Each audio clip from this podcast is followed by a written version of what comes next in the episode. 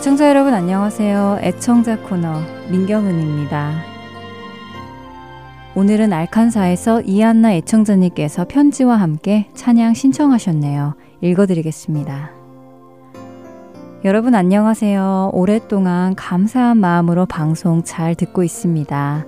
저희 부모님께서 알칸사에서 기도원을 운영하고 계신데 언제 시간이 되시면 공기 좋은 이곳에 오셔서 온천도 하시고 기도도 하시고 핸즈 찬양팀 찬양도 하실 수 있으면 좋겠네요. 하나님의 은혜가 늘 충만하시기를 기도드립니다. 나는 소리요 라는 찬양 부탁드립니다. 하시며 알칸사주에서 이안나 애청자님께서 편지 주셨습니다. 알칸사주 말로만 들어봤지 가본 적이 없는데 이렇게 편지를 주시니 가보고 싶은 마음이 생기네요. 하나님께서 허락하시면 언젠가 저희들도 방문할 기회가 있겠죠. 좋은 기도원에서 많은 분들이 기도 중에 주님과 더 깊은 관계에 들어가게 되고 주님의 뜻을 분명히 알아 행하는 사람으로 변화되는 역사가 있기를 기도드립니다. 신청하신 곡 최덕신의 나는 소리요 들려드린 후에 주안의 하나 사부로 이어드립니다. 8월 31일 애청자 코너는 여기서 마치겠습니다. 안녕히 계세요. Música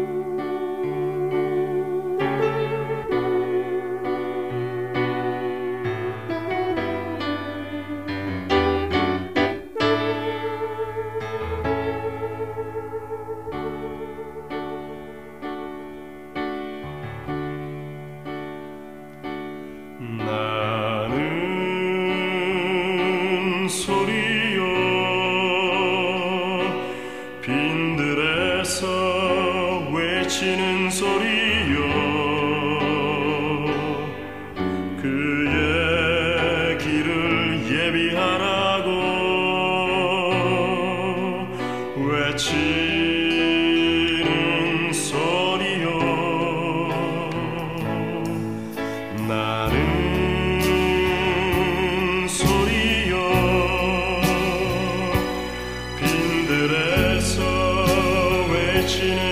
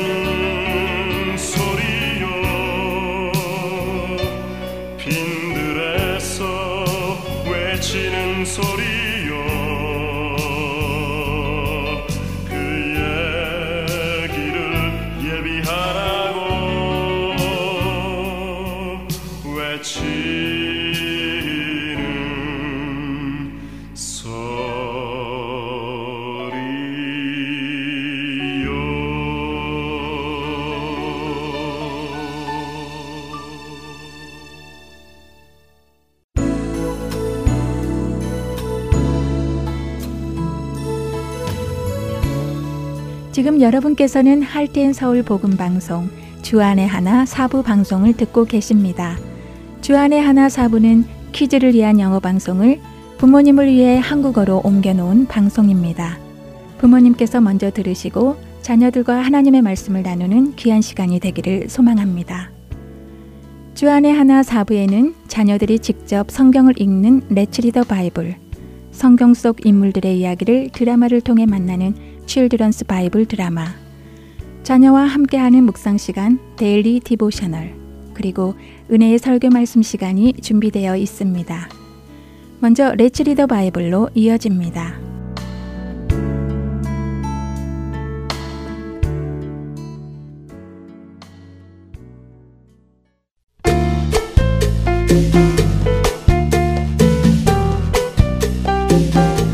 애청자 여러분 안녕하세요. 레츠 리더 바이블 진행의 함혜진입니다. 여러분 중에 혹시 학교에서 시험을 보던 중에 답을 몰라서 남의 답안지를 보고 싶은 마음이 드셨던 분 있으신가요? 실제로 남의 답안지를 보지는 않았지만 볼 수만 있다면 보고 싶은 생각이 들어본 적은 없으신지요? 실제로 행동으로 옮기지 않았다고 하더라도 말입니다. 이처럼 남의 답안지를 보고 내 시험 답안지에 답을 써 넣는 것을 치링이라고 하지요. 치링은 속이는 것입니다. 부정직한 일을 하는 것이지요. 내가 공부하지 않았는데 남의 지식을 훔치는 것입니다. 정직하지 못하지요. 시험의 목적은 얼마나 좋은 점수를 받느냐가 아니라 내가 배운 것을 얼마나 이해했느냐를 점검하는 것입니다. 내가 아는 것과 모르는 것이 무엇인지를 알게 되면 모르는 것은 더 공부하여 알아가면 되는 것이지요. 치링을 통해 답을 얻어 좋은 점수를 얻는다면 그 사람은 자신이 무엇을 알고 무엇을 모르는지 알 수 없고 결국 자신이 모르는 것은 계속 모르는 상태로 있게 됩니다. 잠언 20장 17절은 속이고 취한 음식물은 사람에게 맛이 좋은 듯하나 후에는 그의 입에 모래가 가득하게 되리라 라고 하십니다. 어떤 것도 옳지 못한 방법으로 얻으면 당장에는 좋은 것 같지만 결과는 언제나 좋지 않음을 말씀하시는 것이지요. 하나님께서는 정직한 것을 좋아하십니다. 그래서 23절은 한결같지 않은 저울 추는 여호와께서 미워하시는 것이요 속이는 저울은 좋지 못한 것이니라 라고 하시지요. 저울은 정확한 무게를 알려주는 것이 목적입니다. 그리고 정직하게 그 무게를 말해주는 것이 가장 좋은 저울이지요. 그러나 나쁜 사람들은 물건을 조금 주고 같은 돈을 받기 위해 저울을 속이기도 합니다. 하나님께서는 그런 행동을 미워하신다는 말씀이지요. 하나님의 백성들은 어느 때에도 정직해야 합니다. 하나님이 기뻐하시는 우리 모두가 되기를 바라며 잠언 20장을 읽어 드리겠습니다. 포도주는 거만하게 하는 것이요 독주는 떠들게 하는 것이라. 이에 미혹되는 자마다 지혜가 없느니라. 왕의 진노는 사자의 부르짖음 같으니 그를 노하게 하는 것은 자기의 생명을 해하는 것이니라. 다툼을 멀리하는 것이 사람에게 영광이거늘 미련한 자마다 다툼을 일으키느니라 게으른 자는 가을에 밭 같지 아니하나니 그러므로 거둘 때에는 구걸할지라도 얻지 못하리라. 사람의 마음에 있는 모략은 깊은 물 같으니라. 그럴지라도 명철한 사람은 그것을 길어내느니라. 많은 사람이 각기 자기의 인자함을 자랑하나니 충성된 자를 누가 만날 수 있으랴. 온전하게 행하는 자가 의인이라 그의 후손에게 복이 있느니라.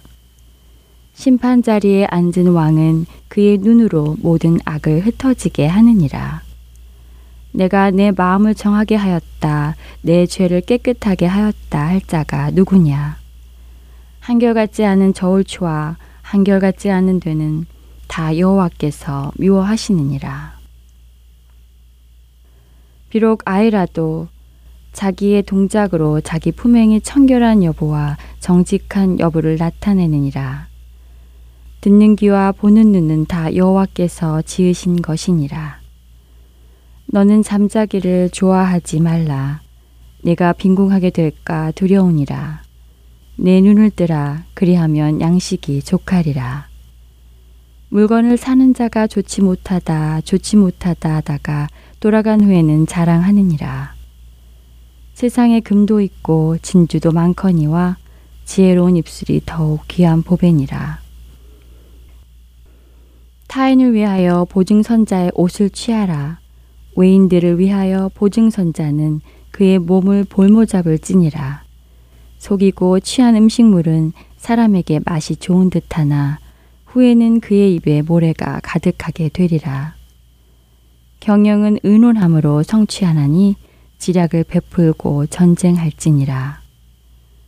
두루 다니며 한담하는 자는 남의 비밀을 누설하나니 입술을 벌린 자를 사귀지 말지니라. 자기의 아비나 어미를 저주하는 자는 그의 등불이 흑암 중에 꺼짐을 당하리라. 처음에 속히 잡은 산업은 마침내 복이 되지 아니하느니라. 너는 악을 갚겠다 말하지 말고 여호와를 기다리라. 그가 너를 구원하시리라. 한결같지 않은 저울추는 여호와께서 미워하시는 것이요 속이는 저울은 좋지 못한 것이니라. 사람의 걸음은 여호와로 말미암나니 사람이 어찌 자기의 길을 알 수 있으랴. 함부로 이 물건은 거룩하다 하여 서원하고 그 후에 살피면 그것이 그 사람에게 덫이 되느니라. 지혜로운 왕은 악인들을 키질하며 타작하는 바퀴를 그들 위에 굴리느니라. 사람의 영혼은 여호와의 등불이라 사람의 깊은 속을 살피느니라. 왕은 인자와 진리로 스스로 보호하고 그의 왕위도 인자함으로 말미암아 경고하니라. 젊은 자의 영화는 그의 힘이요 늙은 자의 아름다움은 백발이니라. 상하게 때리는 것이 악을 없이 하나니 매는 사람 속에 깊이 들어가느니라. 레츠 리더 바이블 여기서 마치겠습니다. 안녕히 계세요.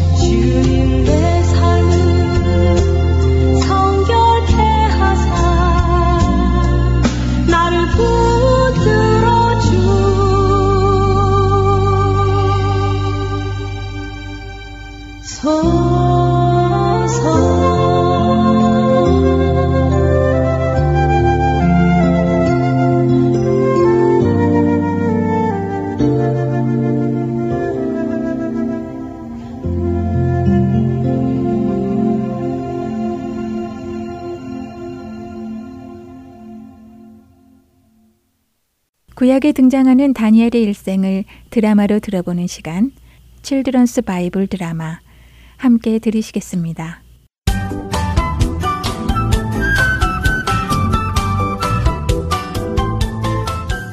애청자 여러분 안녕하세요. Children's Bible 드라마 다니엘 편 진행의 박윤규입니다.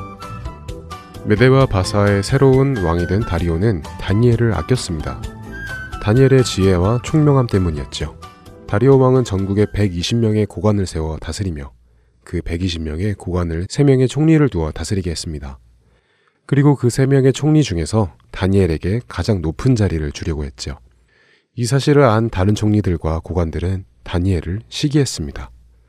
다니엘의 허물을 찾아 고발하려 했던 그들은 다니엘에게 아무 잘못도 찾을 수 없자 다니엘을 왕으로부터 떼어내기 위하여 나쁜 계획을 세웁니다.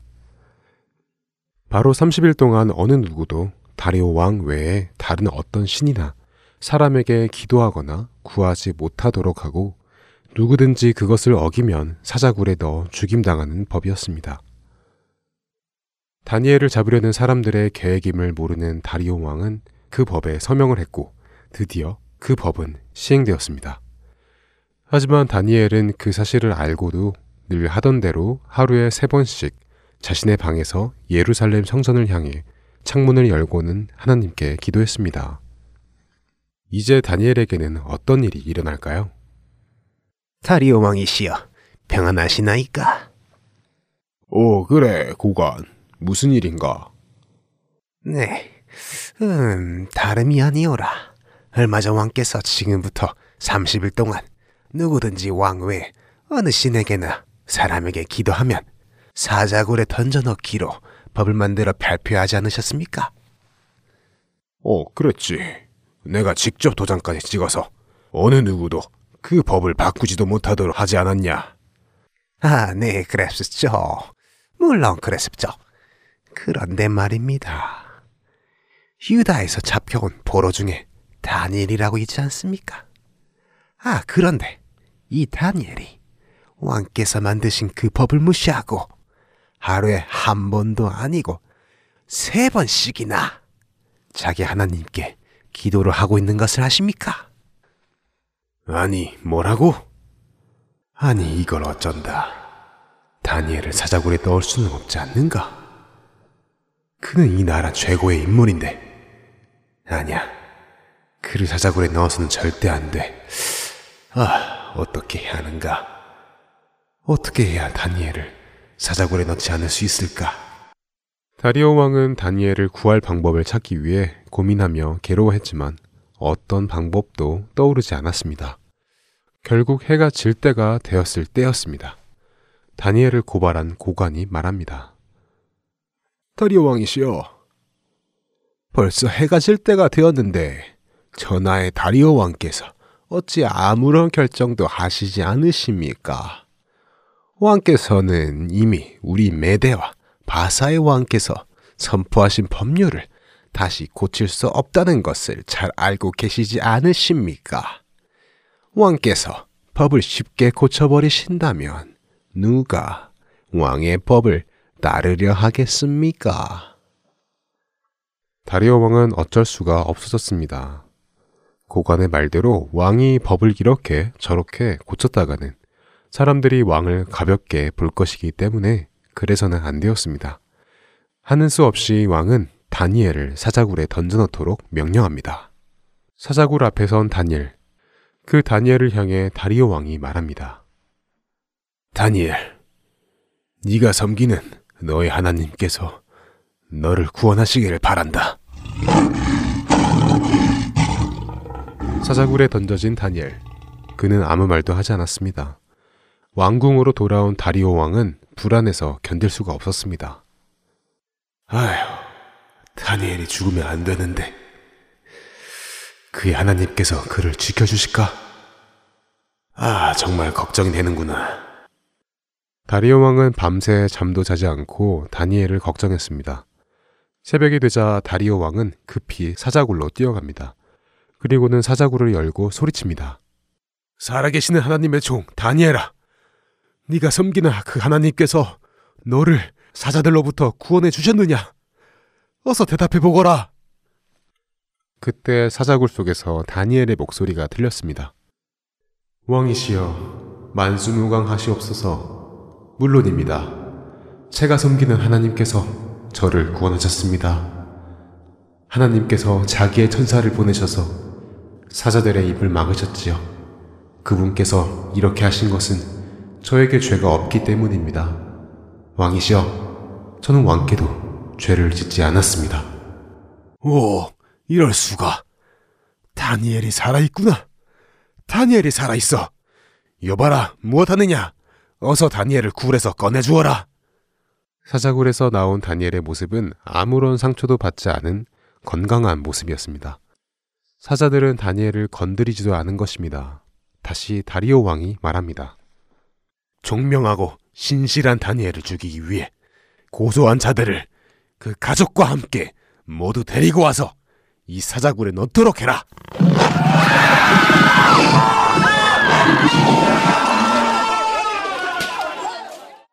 다니엘을 고소한 고관들과 그들의 가족들이 사자굴에 던져지자 그들의 몸이 땅에 닿기도 전에 사자들이 그들에게 달려들어 그들을 공격했습니다. 다리오 왕은 온 세상에 선포합니다. 온 땅에 있는 모든 백성과 나라들과 민족들은 들으라. 너희에게 큰 평강이 있기를 원하노라. 이제 내가 선언한다. 내 제국 아래 있는 모든 사람들은 다니엘이 섬기는 그 하나님을 경외하여라. 그는 살아계시는 하나님이시여 영원히 변하지 않으시리시며 그의 나라는 멸망하지 아니할 것이요 그의 권세는 무궁할 것이라. 그는 구원하시기도 하시고 건져내시기도 하시고 다니엘을 사자의 입에서도 벗어나게 하신 분이시니라. 이렇게 해서 다니엘은 다리오 왕 시대를 지나 바사 사람 고레스 왕의 시대까지 하나님을 섬기며 하나님께 영광을 돌렸습니다. 하나님을 온전히 믿을 때 하나님께서 그를 지켜주심을 배웁니다. 우리의 믿음이 다니엘의 믿음처럼 굳건해지기를 바라며 칠드러스 바이블 드라마 다니엘 편 여기에서 마치겠습니다. 다음 시간엔 새로운 인물의 이야기로 여러분을 만나 뵙겠습니다. 안녕히 계세요.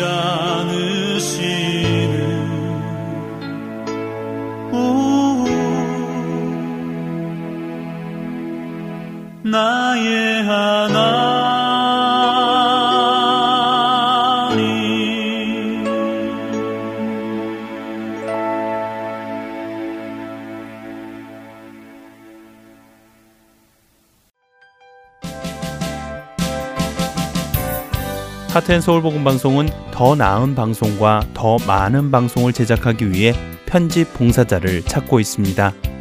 매주 3시간의 시간을 헌신하실 수 있는 분들은 사역에 동참하실 수 있습니다. 컴퓨터가 익숙하지 못한 분들을 위한 기초 편집 교육도 준비되어 있습니다. 사역에 동참하시고 싶은 분들은 전화번호 602-866-8999로 연락 주시기를 부탁드립니다. 하나님의 은혜에 감사하여 나의 시간을 드릴 수 있는 여러분들의 많은 참여를 기다립니다.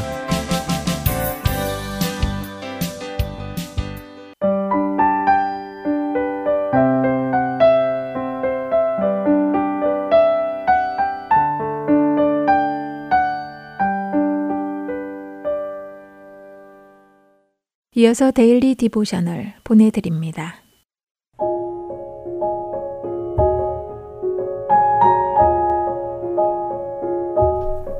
애청자 여러분 안녕하세요. Daily Devotional 진행의 최소영입니다. 우리가 죄를 짓고 잘못을 했을 때 그 죄로부터 벗어나 새로 시작할 수 있는 방법은 하나님께 우리의 죄를 고백하고 그 죄에서 돌이키는 것입니다. 하나님을 믿으면서도 여전히 죄의 유혹을 받고 죄를 짓지만 하나님 앞에 회개할 때 용서함을 받는 은혜를 경험하며 그 죄에서 떠나 돌이킬 때 다시 새롭게 하시는 하나님의 능력을 경험하게 되지요. 오늘은 이것에 대해 자녀들과 나누어 보고 함께 말씀을 묵상하시기 바랍니다. 오늘 Daily Devotional의 제목은 Starting Over입니다. 도미니크는 동생 브락을 귀엽다는 듯 웃으며 쳐다보고 있습니다. 동생의 셔츠 끝을 살짝 잡아당기며 도미니크는 이렇게 말합니다. 셔츠의 단추가 잘못 채워져 있네. 이것 봐. 셔츠의 한쪽이 다른 쪽보다 길게 나와 있지? 형의 말에 브락은 잘못 채워진 단추를 다시 채워보려고 서툴게 손을 움직이고 있었지요. 그러자 도미니크는 자신이 도와주겠다고 하며 잘못 채워진 단추를 바로 잡으려면 맨 위의 단추부터 다시 채워야 한다고 가르쳐 줍니다. 브락은 도와주려는 도미니크의 손길을 거부하며 자신이 직접 하겠다고 말하였지요. 도미니크는 알겠다고 하며 교회에 늦지 않으려면 서둘러야 할 거라고 대답합니다. 하지만 단추를 처음부터 다시 채우지 않은 채 브락은 아침 식사를 위해 가족들이 모여 있는 식탁으로 자리를 옮겼지요. 식사 기도를 마친 후 아빠는 브락에게 무슨 일이 있느냐고 물어보십니다. 도미니크는 아빠에게 자초지정을 설명하며 자신이 도와주려 했지만 브락이 혼자 하겠다고 해서 그러라고 했다고 말씀드렸지요. 그러자 브락은 이제 다 해결됐다며 셔츠의 양쪽 끝을 똑같은 길이로 맞추었다고 말합니다. 브락의 말에 도미니크는 그렇긴 한데 이번엔 셔츠의 중간 부분이 맞지 않아 한쪽이 튀어나와 있는 걸 하고 말하였지요. 그러자 옆에 있던 누나 마일라는 브락에게 다가가 자신이 도와주겠다고 합니다. 이 상황을 보고 계시던 엄마는 브락에게 첫 단추를 잘못 끼운 것 같다고 하시며 뭔가 잘못되었을 때는 처음부터 다시 시작해야 한다고 말씀하셨지요. 엄마의 말씀에 브락은 처음부터 다시 시작하는 게 귀찮고 싫다고 대답합니다. 브락을 웃으며 바라보시던 엄마는 처음으로 돌아가 다시 시작해야만 잘못을 바로 잡을 수 있는 경우가 많다고 말씀하셨지요. 엄마의 말씀에 마일라는 지난주 교회에서 제프리 목사님이 말씀하셨던 것이 생각난다고 합니다. 만일 우리가 우리 죄를 자백하면 예수님께서는 우리 죄를 용서해 주시고 우리를 깨끗하게 하실 것이라는 성경 말씀이었지요. 그렇게 우리는 죄에서 돌이켜 다시 시작할 수 있다는 것입니다. 이 말씀을 들으며 브락은 첫 단추로 돌아가 다시 시작해야 하듯이 만약 잘못을 하면 예수님께 죄를 고백하고 그 죄에서 돌이켜 다시 시작하겠다고 결심합니다. 자녀들에게 무언가 잘못을 해서 마음이 불편했던 적은 없는지 물어보시기 바랍니다. 거짓말을 했거나 부모님께 순종하지 않았거나 사람들에게 친절하게 대하지 않는 등 여러 경우가 있을 것입니다. 이러한 잘못을 없던 것으로 하고 다시 시작하고 싶은 마음도 있겠지요. 이미 일어난 일을 없던 것으로 할 수는 없지만 그 잘못에서 돌이켜 다시 새 출발을 할 수는 있습니다. 자신의 죄를 예수님께 고백하고 만일 그 죄로 인해 누군가 안 좋은 영향을 받았다면 그 사람에게 사과하고 용서를 구해야 할 것입니다.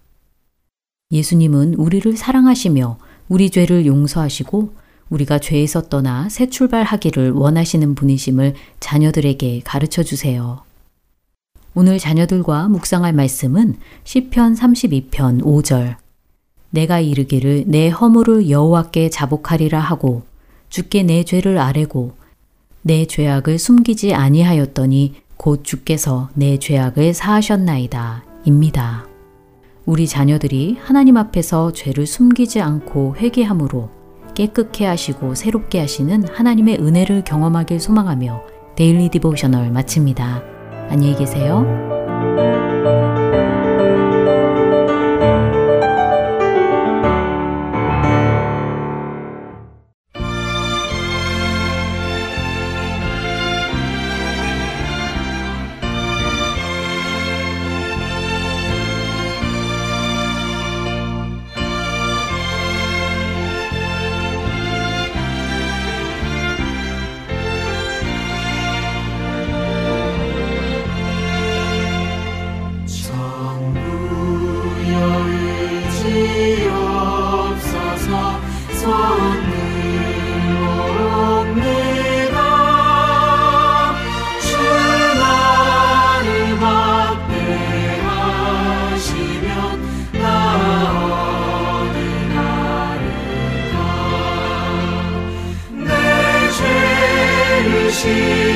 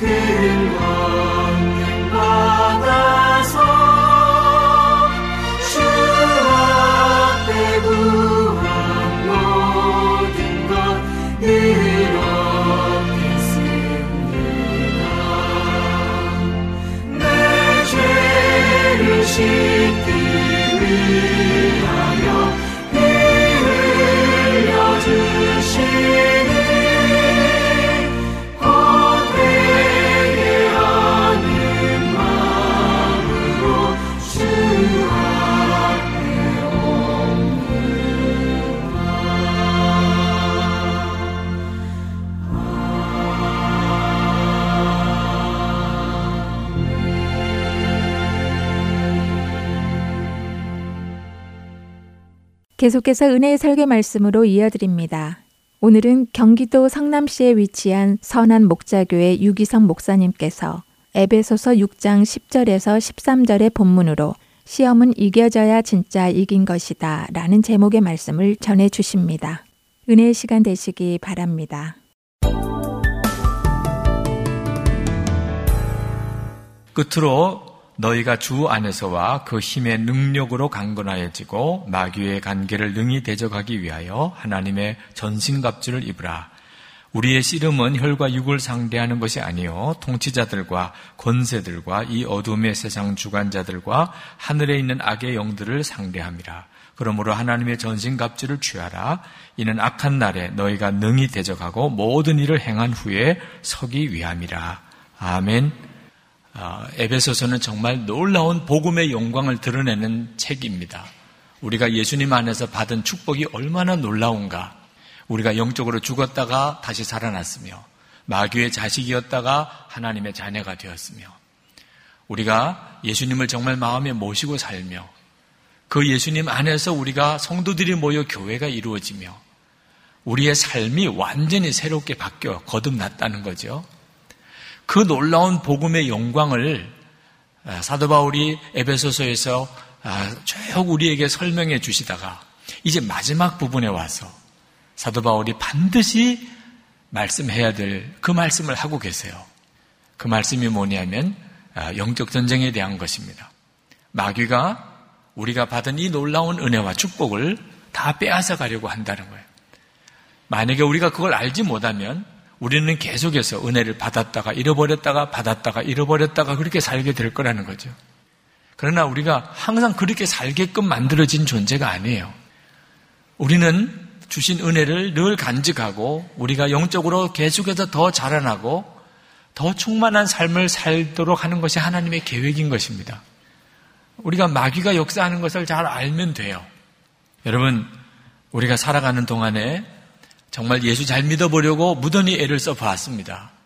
이제는 내가 옛 생활 청산해야지. 이제는 정말 예수님 안에서 내 새 삶을 살아야지. 그러면 더 안 돼요. 내가 이제는 모든 사람을 품고 사랑해야지. 그러면 더 시험거리가 생겨요. 내가 이제 다시는 죄 짓지 않으리라 그랬는데 어처구니 없이 실족해 버려서 더 낙심하는 일이 생겨요. 왜 예수님은 나를 더 붙들어 주지 않으시나? 내가 그렇게 바로 살아보려고 했는데 주님은 역사를 안 해주시나? 예수님이 문제가 아니고 마귀가 역사하고 있기 때문입니다. 베드로전서 5장 8절 말씀에 근신하라 깨어라 너희 대적 마귀가 우는 사자같이 두루다니며 삼킬 자를 찾나니 마귀가 우리가 하나님 앞에서 받은 모든 은혜를 다 잃어버리고 넘어지도록 우리 주변에서 계속 역사하고 있다는 겁니다. 그래서 예수님께서 제자를 부르실 때 마가복음 3장 13절부터 15절까지 보면 예수님이 제자를 부르실 때 세 가지 뜻으로 부르셨어요. 첫째는 예수님과 함께 있게 하시고, 두 번째는 전도도 하게 하시고, 그리고 세 번째가 귀신을 내어 쫓는 권세도 있게 하려 하심이라고 하셨어요. 귀신을 내어 쫓는 일이 그렇게 중요하다는 겁니다. 우리는 귀신이 정말 역사하는지를 잘 모르는 분들이 있어요. 귀신이 역사하는 것이 우리 가운데 얼마나 심각한지 모릅니다. 그런데 많은 분들이 그 귀신의 역사를 잘 경험해 보지 못해요.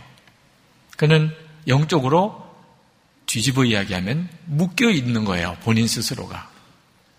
지금 우리 가운데 얼마나 무섭도록 악한 영이 역사하는지를 여러분이 잘 아셔야 합니다.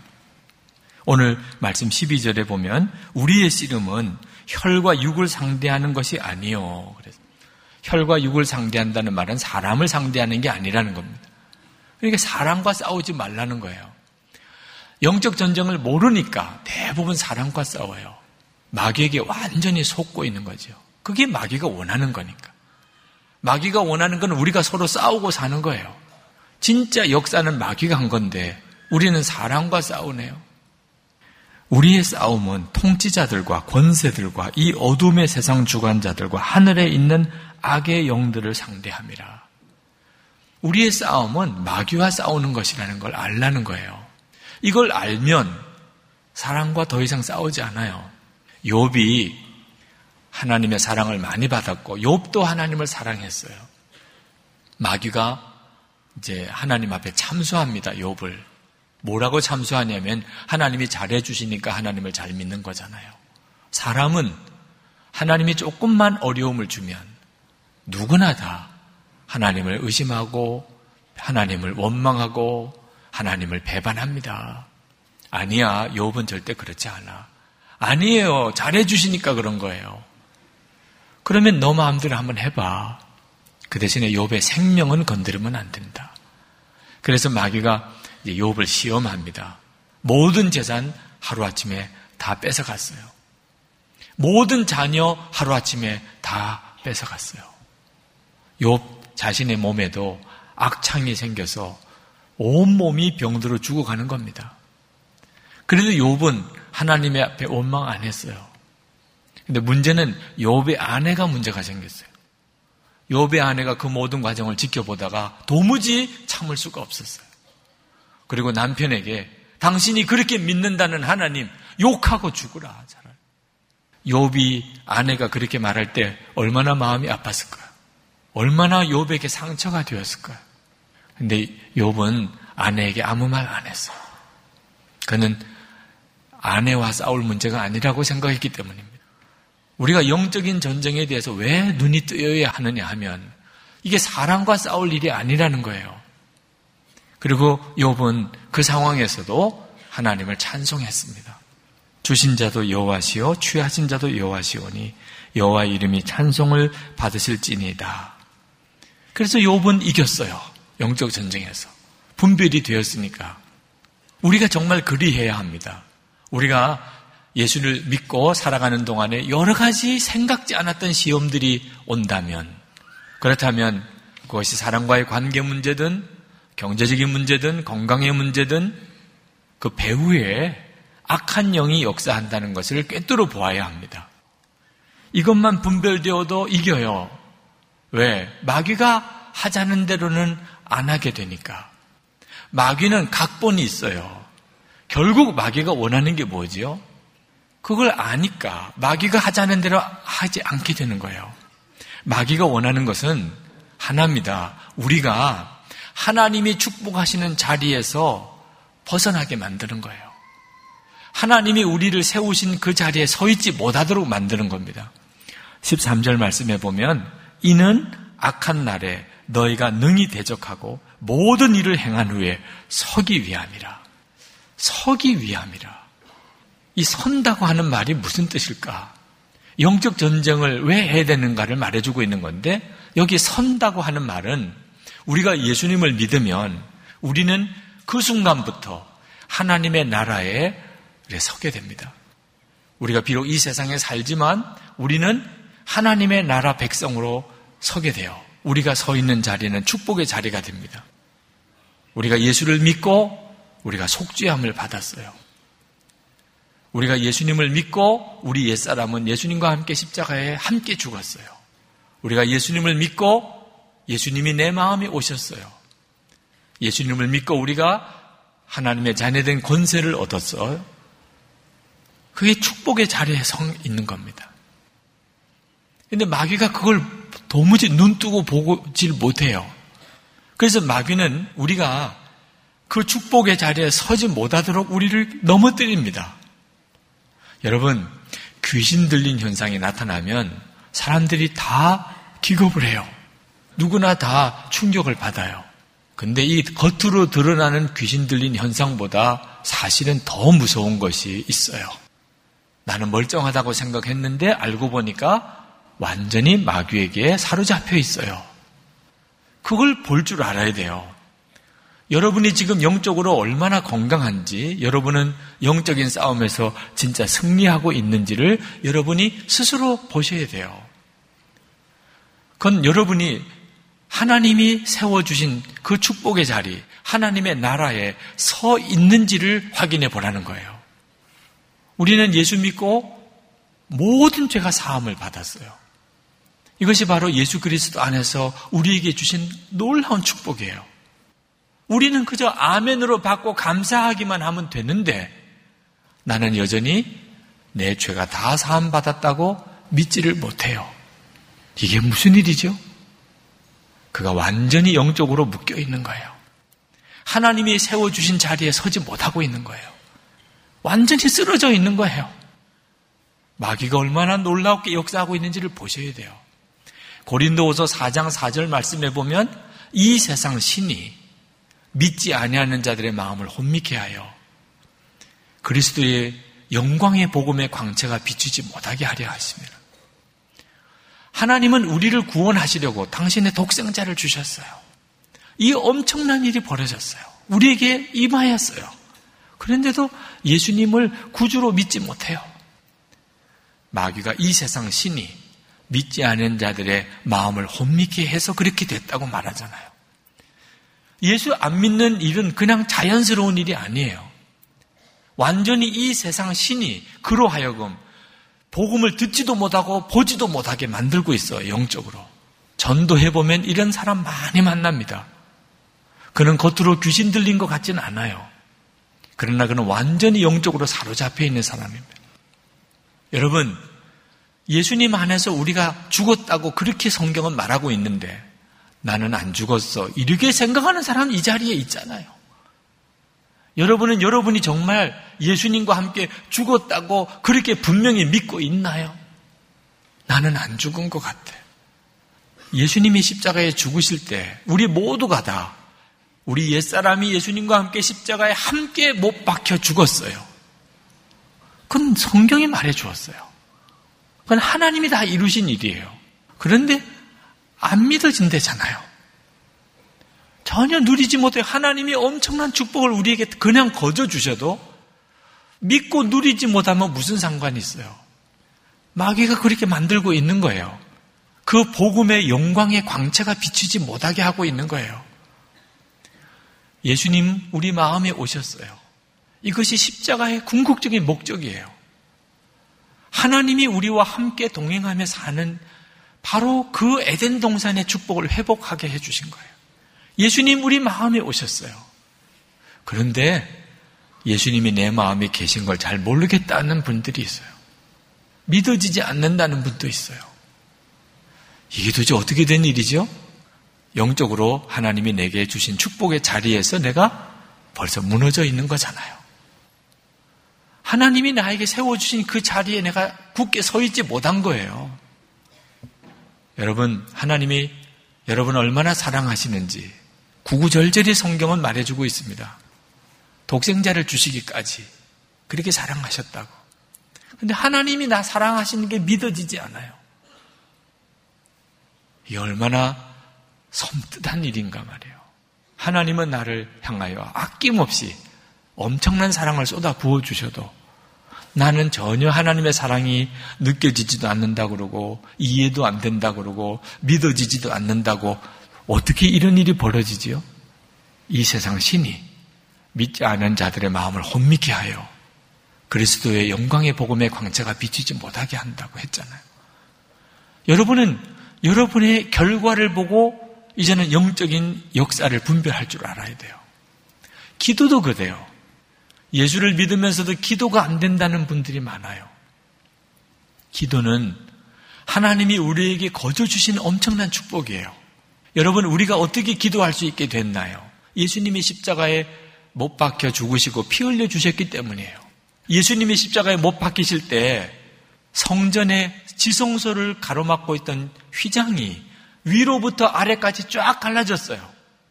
그 말은 이제 하나님과 우리 사이에 막힌 담이 무너졌어요. 하나님과 언제든지 대화할 수 있어요. 언제든지 하나님께 찾아갈 수 있어요. 그게 바로 기도의 축복이에요. 우리가 기도의 축복을 누리는 것은 전적으로 예수님의 십자가 때문이에요. 그런데 기도가 안 된대요. 섬뜩하지요? 하나님은 다 열어주셨는데, 얼마든지 우리가 하나님께 나가 기도할 수 있게 해주셨는데, 자녀가 아버지에게 가서 구할 수 있도록 그렇게 하나님과 우리 사이는 이제 완전히 다 바뀌어 버렸는데, 왜 기도가 안 되지요? 이제는 아셔야죠. 이게 도대체 뭐야, 도대체. 차라리 귀신 들린 현상이 나타난다면 심각하게 생각이라도 하지요. 귀신 들렸으니 좀 이 귀신 들린 데서 나를 고쳐주세요. 기도해 주세요. 귀신 들렸나 봐요. 여러분, 그것보다도 더 심각한 문제가 어디 있겠어요? 귀신 들린 사람이. 그러나, 난 멀쩡한데, 뭐. 난 멀쩡한데, 그죠? 그런데도 기도는 안 된대. 믿어지지는 않는데. 이게 도대체 뭐예요? 여러분 자신이 지금 어떤 영적인 상태에 있는지를 잘 보셔야 합니다. 이게 바로 마귀가 원하는 거예요. 내가 축복의 자리에 하나님의 나라의 그 자리에 서지 못해서 무너지도록 만들려고 하는 거예요. 결국은 에베소서에서 그렇게 놀라운 하나님의 축복의 말씀을 다 했지만 정작 누리지 못하면 무슨 상관이에요. 마귀가 그렇게 역사한다는 겁니다. 그러니 하나님의 전신갑주를 입으라는 거예요. 주 안에서 그 힘의 능력으로 강해져야 한다는 거죠. 마귀가 우리에게 교묘하게 역사합니다. 얼마나 교묘하게 우리에게 역사하는지 여러분이 정신 똑바로 차려야 돼요. 어느 집사님 식사 기도를 마음껏 못했다고 그래요. 사람들이 보는 눈이 너무 부담스러워서. 그래서 직장에서는 식사할 때 화장실 가서 식사 기도했다는 거잖아요. 식사 기도는 해야 되겠고 집사가 그러니 생각하다가 화장실 가서 식사 기도를 했대니요. 바로 이것이 무너지고 있는 거예요, 영적으로. 식사 기도도 담대하게 못할 정도니 순교는 어떻게 해요? 마귀는 교묘하게 우리가 정말 구원받을 길, 축복의 그 길에서 무너지게 만들어요.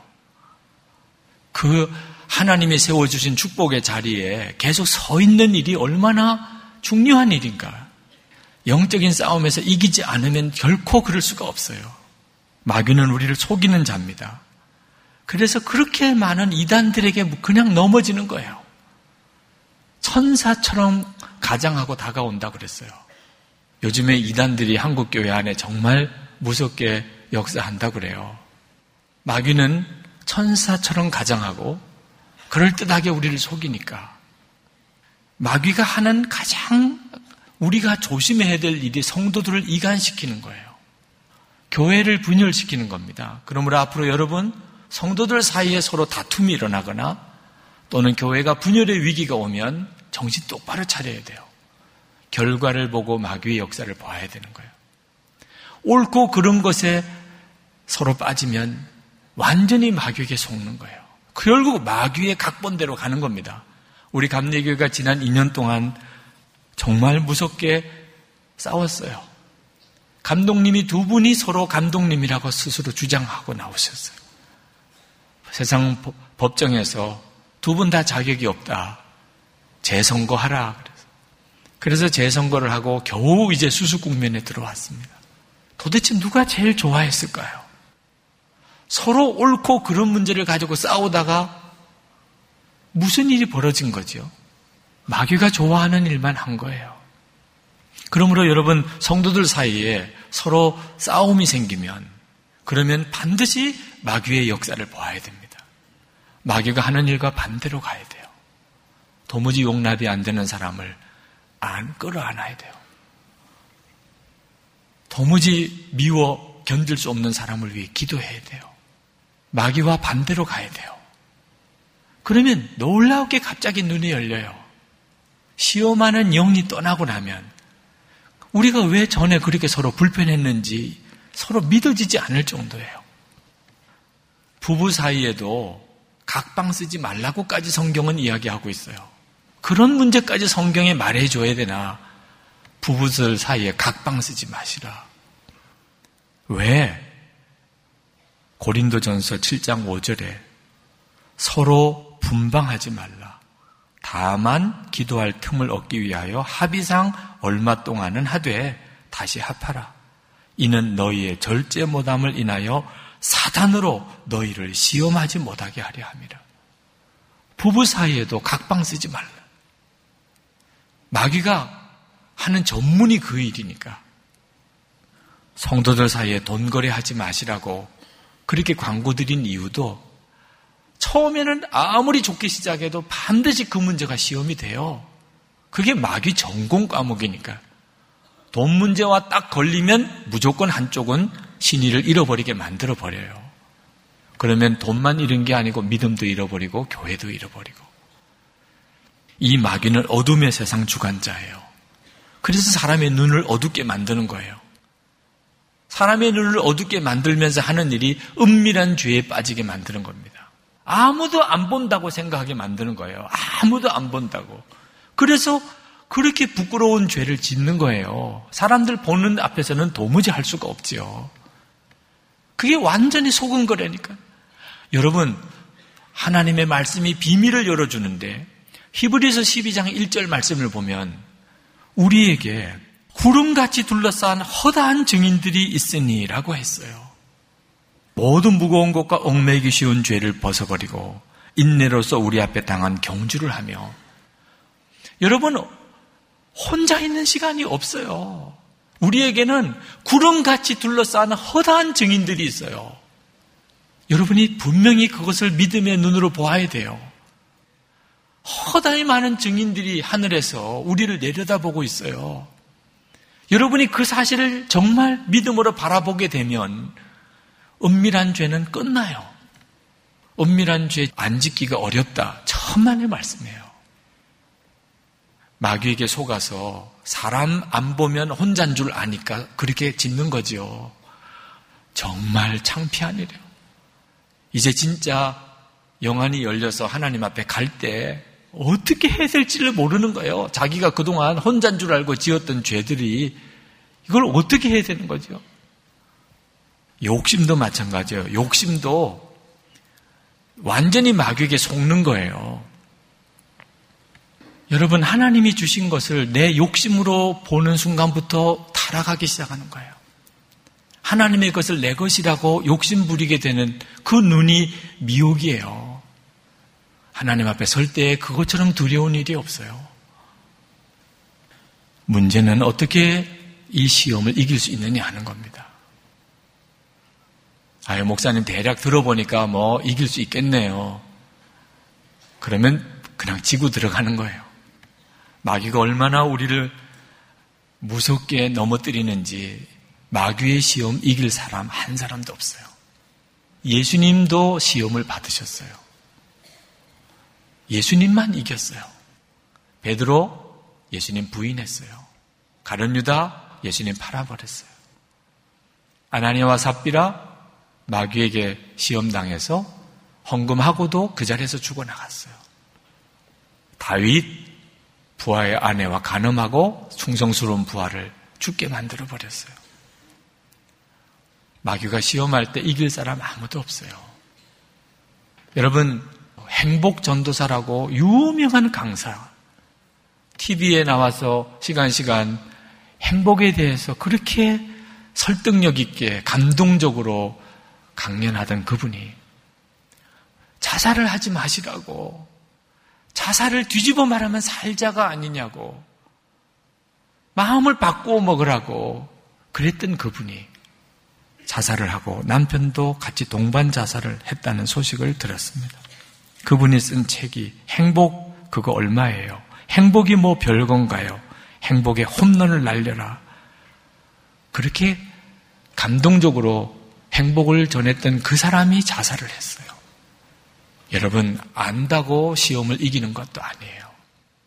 다른 사람에게 설득력 있게 행복을 전했던 그 사람이 스스로 문제에 빠져서 자기 목숨을 끊어야 되는 것이 우리예요. 그러면 도무지 우리는 마귀의 시험을 이길 수 없는 건가? 아니에요. 우리가 얼마든지 시험을 이길 수 있어요. 그것은 예수님을 바라보아야 하는 것이에요. 우리 힘으로는 안 된다는 걸 아는 것이 지혜예요. 그래서 시험을 이겨야 되겠다고 몸부림치고 싸우고 결심하고 결단하고 하지 말라는 겁니다. 안 되는 일이니까. 시험은 이겨야 된다고 해서 이겨지는 게 아니에요. 시험은 이겨져야 진짜 이긴 거예요. 이겨지는 거예요, 시험은. 어떻게 하면? 나와 함께 계신 예수님을 정말 바라보면. 그래서 사도 바울이 권한 겁니다. 주 안에서와 그 힘의 능력으로 강건하여지고 그리고 하나님의 전신갑주를 입으라. 핵심은 예수님 안에 있으라는 거예요. 여러분, 우리가 예수님을 믿을 때 속주의 교리를 믿는 걸 예수 믿는 줄로 생각하는 사람이 있어요. 예수 믿으면 모든 죄가 사함 받아 떼더라. 속주의 교리를 알고 있어요. 그래서 나는 예수 믿는다고 말하는 분들도 있어요. 이렇게 예수를 믿는 분들은 시험을 이길 방법이 없어요. 실제로는 예수님을 믿는 게 아니니까. 속죄 교리를 믿는 거지. 예수님을 믿는다는 말은 인격이신 그분을 진짜 믿는 거예요. 예수님을 믿는다. 그게 진짜여야 하는 거예요. 여러분이 진짜 예수님을 믿으시게 되면 이제는 마귀와의 싸움은 여러분의 싸움이 아닙니다. 예수님과 마귀와의 싸움이 돼요. 그러니까 이건 싸움도 안 돼요. 이미 마귀는 꼬꾸라진 존재예요. 예수님에게. 그래서 시험이 이겨지는 거예요. 예수님 안에 우리 자신이 있기만 하면. 그게 정답이에요. 오늘 이 시간에 여러분 힘드십니까? 믿음으로 바로 살기가 어렵습니까? 가정에서, 직장에서, 교회에서 여러 가지 어려운 그런 시험을 만나고 있습니까? 그러면 빨리 예수님 안에 거하세요. 닉 부이치치라고 하는 사람을 소개해 드리고 싶어요. 이분은 팔다리가 없는 분입니다. 태어날 때부터 그랬어요. 27살 청년입니다. 저는 이분의 영상을 보았어요. 동영상을. 충격적이었어요. 이 팔다리가 없는 다리라고는 정말 닭다리 같이 생긴 발가락 두 개밖에 없는 그런 조그만 다리를 가지고 이 강단까지 나와서 그리고는 사람들에게 인사를 하고는 그리고 자기 소개도 하고 그리고는 이제 자기가 아, 비트박스를 한번 해보겠다 그러고는 그 정말 발가락 두 개밖에 없는 그 다리를 움직이면서 이제 비트박스를 하고 한참 그러다가 그가 강단에서 그만 쓰러져요. 다 어떻게 해야 될지 올라가서 붙들어 세워줘야 될지 그럴 때 이 사람이 그 쓰러진 상태에서 말을 합니다. 아, 자, 저는 지금 넘어져 있습니다. 이거 팔이 없어서 일어날 수가 없군요. 그제서야 회중들이 막 웃어요. 왜? 본인도 웃으면서 이야기를 하니까. 제가 일어서려는 노력을 하지 않는다면 저는 결코 일어날 수 없을 겁니다. 하지만 저는 노력했어요. 좀 힘들었습니다. 아니, 더 정확히 말하면 죽을 만큼 힘들었습니다. 하지만 포기하지 않고 계속 일어나려고 했지요. 하면서 그가 강단 그 위에서 일어나려고 이제 몸부림을 칩니다. 팔이 없으니까 뭘 짚고 일어나야 되는데 얼굴을 바닥에다가 대고 그리고는 몸을 움츠리면서 몸부림을 치면서 자세를 잡아보려고 애를 쓰는데 그냥 지켜보는 사람들 자체가 그냥 안타까울 정도예요. 온 몸을 비틀어 가면서 정말 보기가 딱할 정도로 그렇게 애를 쓰면서 어렵게 일어났어요. 사람들은 막 박수를 쳤습니다. 그러나 벌써 우는 분들이 있어요. 그 모습 자체가 너무나 애처로우니까. 네, 닉은 웃으면서 말합니다. 여러분들, 지금 넘어져 있는 분이 계십니까? 포기하지 마세요. 일어날 수 있습니다. 저도 제가 일어날 수 있을 것이라는 걸 믿을 수가 없었어요. 그러나 전 단지 포기하지 않았을 뿐입니다. 그리고 이렇게 일어났잖아요. 그는 웃으면서 이야기를 했지만 청중들은 울었어요. 다 마음에 넘어진 게 있거든요. 포기한 게 있거든요. 근데 그 닉 부이치치가 여러분 넘어진 사람이 있습니까? 포기하지 마시라고 할 때 그건 충격이었어요. 그는 8살 때 자살을 시도했어요. 8살 때 이미 자기 삶의 결론 내렸어요. 나는 사는 것보다 죽는 게 나도 행복하고 주변 사람들에게도 다 행복한 거야. 나는 살 의미가 없는 존재잖아. 8살 때 그는 이미 깨달았어요. 그리고 세 번이나 스스로 죽으려고 했어요. 마귀가 그렇게 만드는 거예요. 너는 희망이 없어. 마귀가 하는 말이 진짜 설득력이 있잖아요. 근데 15살 때 그가 회심했어요. 성경을 읽고 나면서 소경된 자가 있었습니다. 이게 도대체 누구 죄입니까? 그럴 때 누구 죄도 아니다. 하나님이 하시려는 일을 하기 위해서 그렇게 하신 거야. 그 말씀이 이닉 부이치치에게 충격으로 다가왔어요. 하나님이 하실 일을 위해서 그렇게 하셨다. 그러면 나도 그런가요? 나도 그런가요? 하나님 나도 하나님이 무언가를 하시려고 이렇게 하신 건가요? 믿어지지는 않았어요. 그렇지만 너무나 마음에 놀라운 평안이 왔다고 그랬어요. 죽고 싶은 생각이 다 떠나버렸어요. 하나님이 뭔가 하실 일이 있으시대. 그리고 그 순간에 예수님에게 자기 인생을 맡겨버렸어요. 자기는 어떻게 하는지 모르니까 예수님께 다 맡겨버렸어요. 내 인생을. 그리고 그다음부터는 하나님이 이끄시는 대로 그냥 살아간 거예요. 그러고 나니까 하고 싶은 게 많더래. 그 몸으로 그는 별의별 걸 다 했어요. 스케이트보드도 타고, 서핑도 하고, 스쿠버 다이빙도 하고, 노래도 작곡하고, 뮤직비디오도 찍고, 영화에 출연도 하고. 하여튼 기회가 오면 다 했어요. 하나님이 나를 어떻게 쓰실지는 모르지만, 하여튼 해보자, 그죠? 근데 너무나 놀라웠게 하나님이 그동안 어느 누구를 통해서도 하지 않았던 일을 자기를 통해서 하는 것을 깨닫게 됐대요. 자기가 그렇게 슬퍼하지도 않고 낙심하지도 않고 죽으려고 하지도 않고 그 몸을 가지고 뭐 서핑도 하고 스케이트보드도 타고 악기도 다루고 그리고 어 뭐 뮤직비디오도 찍고 그 자체를 통해서 사람들이 회복 얻는 거예요. 절망했던 사람들이 충격을 받고 다시 일어나고 낙심했던 사람들이 회개하고 돌아오고 그냥 자기는 재밌게 놀고 즐겁게만 사는 것만 가지고 사람들이 다 일어나는 거예요. 이 세상에 이보다 더 놀라운 일이 어디 있나? 진짜 하나님의 역사가 놀랍구나.